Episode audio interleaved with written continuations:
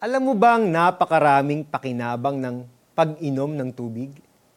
Ayon sa Medical News Today, napipigilan nito ang pagkasira ng kidney. Nakakatulong ito sa maayos na bowel movement. Inaayos ito ang body temperature. Nakakatulong din ang tubig para ma-maintain ang blood pressure. Nagdadala ito ng oxygen sa buong katawan. Nilalangisan nito ang joints at nakakapagpaganda ito ng kutis.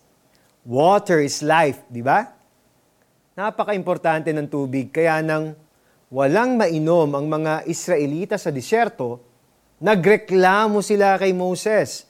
At ang solusyon ng Diyos, pinahampas niya kay Moses ang isang malaking bato at mula roon, bumukal ang tubig. Uminom at napatid ang uhaw ng milyon-milyong Israelita. Pero, hindi lang pisikal na tubig ang ininom nila, kundi espiritual na tubig at ang batong pinagbukalan nito ay si Jesus. Sinabi ni Apostle Paul, "Nais kong malaman ninyo ang nangyari sa ating mga ninuno nung panahon ni Moises. Kumain silang lahat ng iisang pagkaing espiritual at uminom din ng iisang inuming espiritual. At ang batong iyon ay si Kristo." Ipinahayag din mismo ni Jesus sa babaeng Samaritana na siya ang tubig na nagbibigay buhay. At sa kalagitnaan ng napakaraming tao noong pista ng mga tolda, nagsalita siya ng malakas, "Kayong mga nauuhaw ay lumapit sa akin, at ang lahat ng nananalig sa akin ay uminom. Mula sa puso ng nananalig sa akin ay dadaloy ang tubig na nagbibigay buhay." Jesus is the living water that saves and satisfies.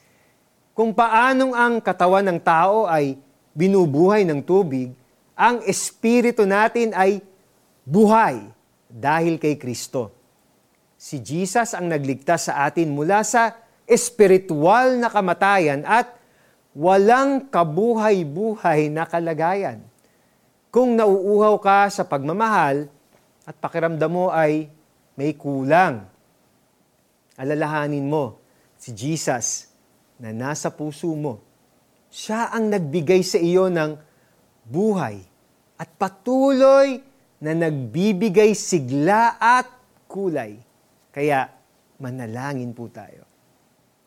Panginoong Hesus, tinatanggap kita sa puso ko at naniniwala ako sa pangako mo na hindi na ako mauuhaw kundi mararanasan ko ang kasapatan, katahimikan, at kasiyahan sa buhay. Maraming salamat po sa pangalan ni Jesus. Amen and amen. Para naman sa ating application, para sa ma-apply mo ito sa buhay mo. Kapag nauuhaw ka, sabihin mo ito, "Jesus, you are my living water that saves and satisfies." Sumagot si Yahweh.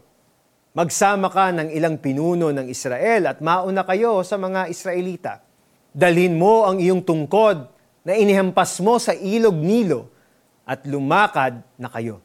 Hihintayin ko kayo sa ibabaw ng malaking bato sa Sinai. Hampasin mo ito at bubukal ang tubig na maiinom ng mga tao. Iyon nga ang ginawa ni Moises.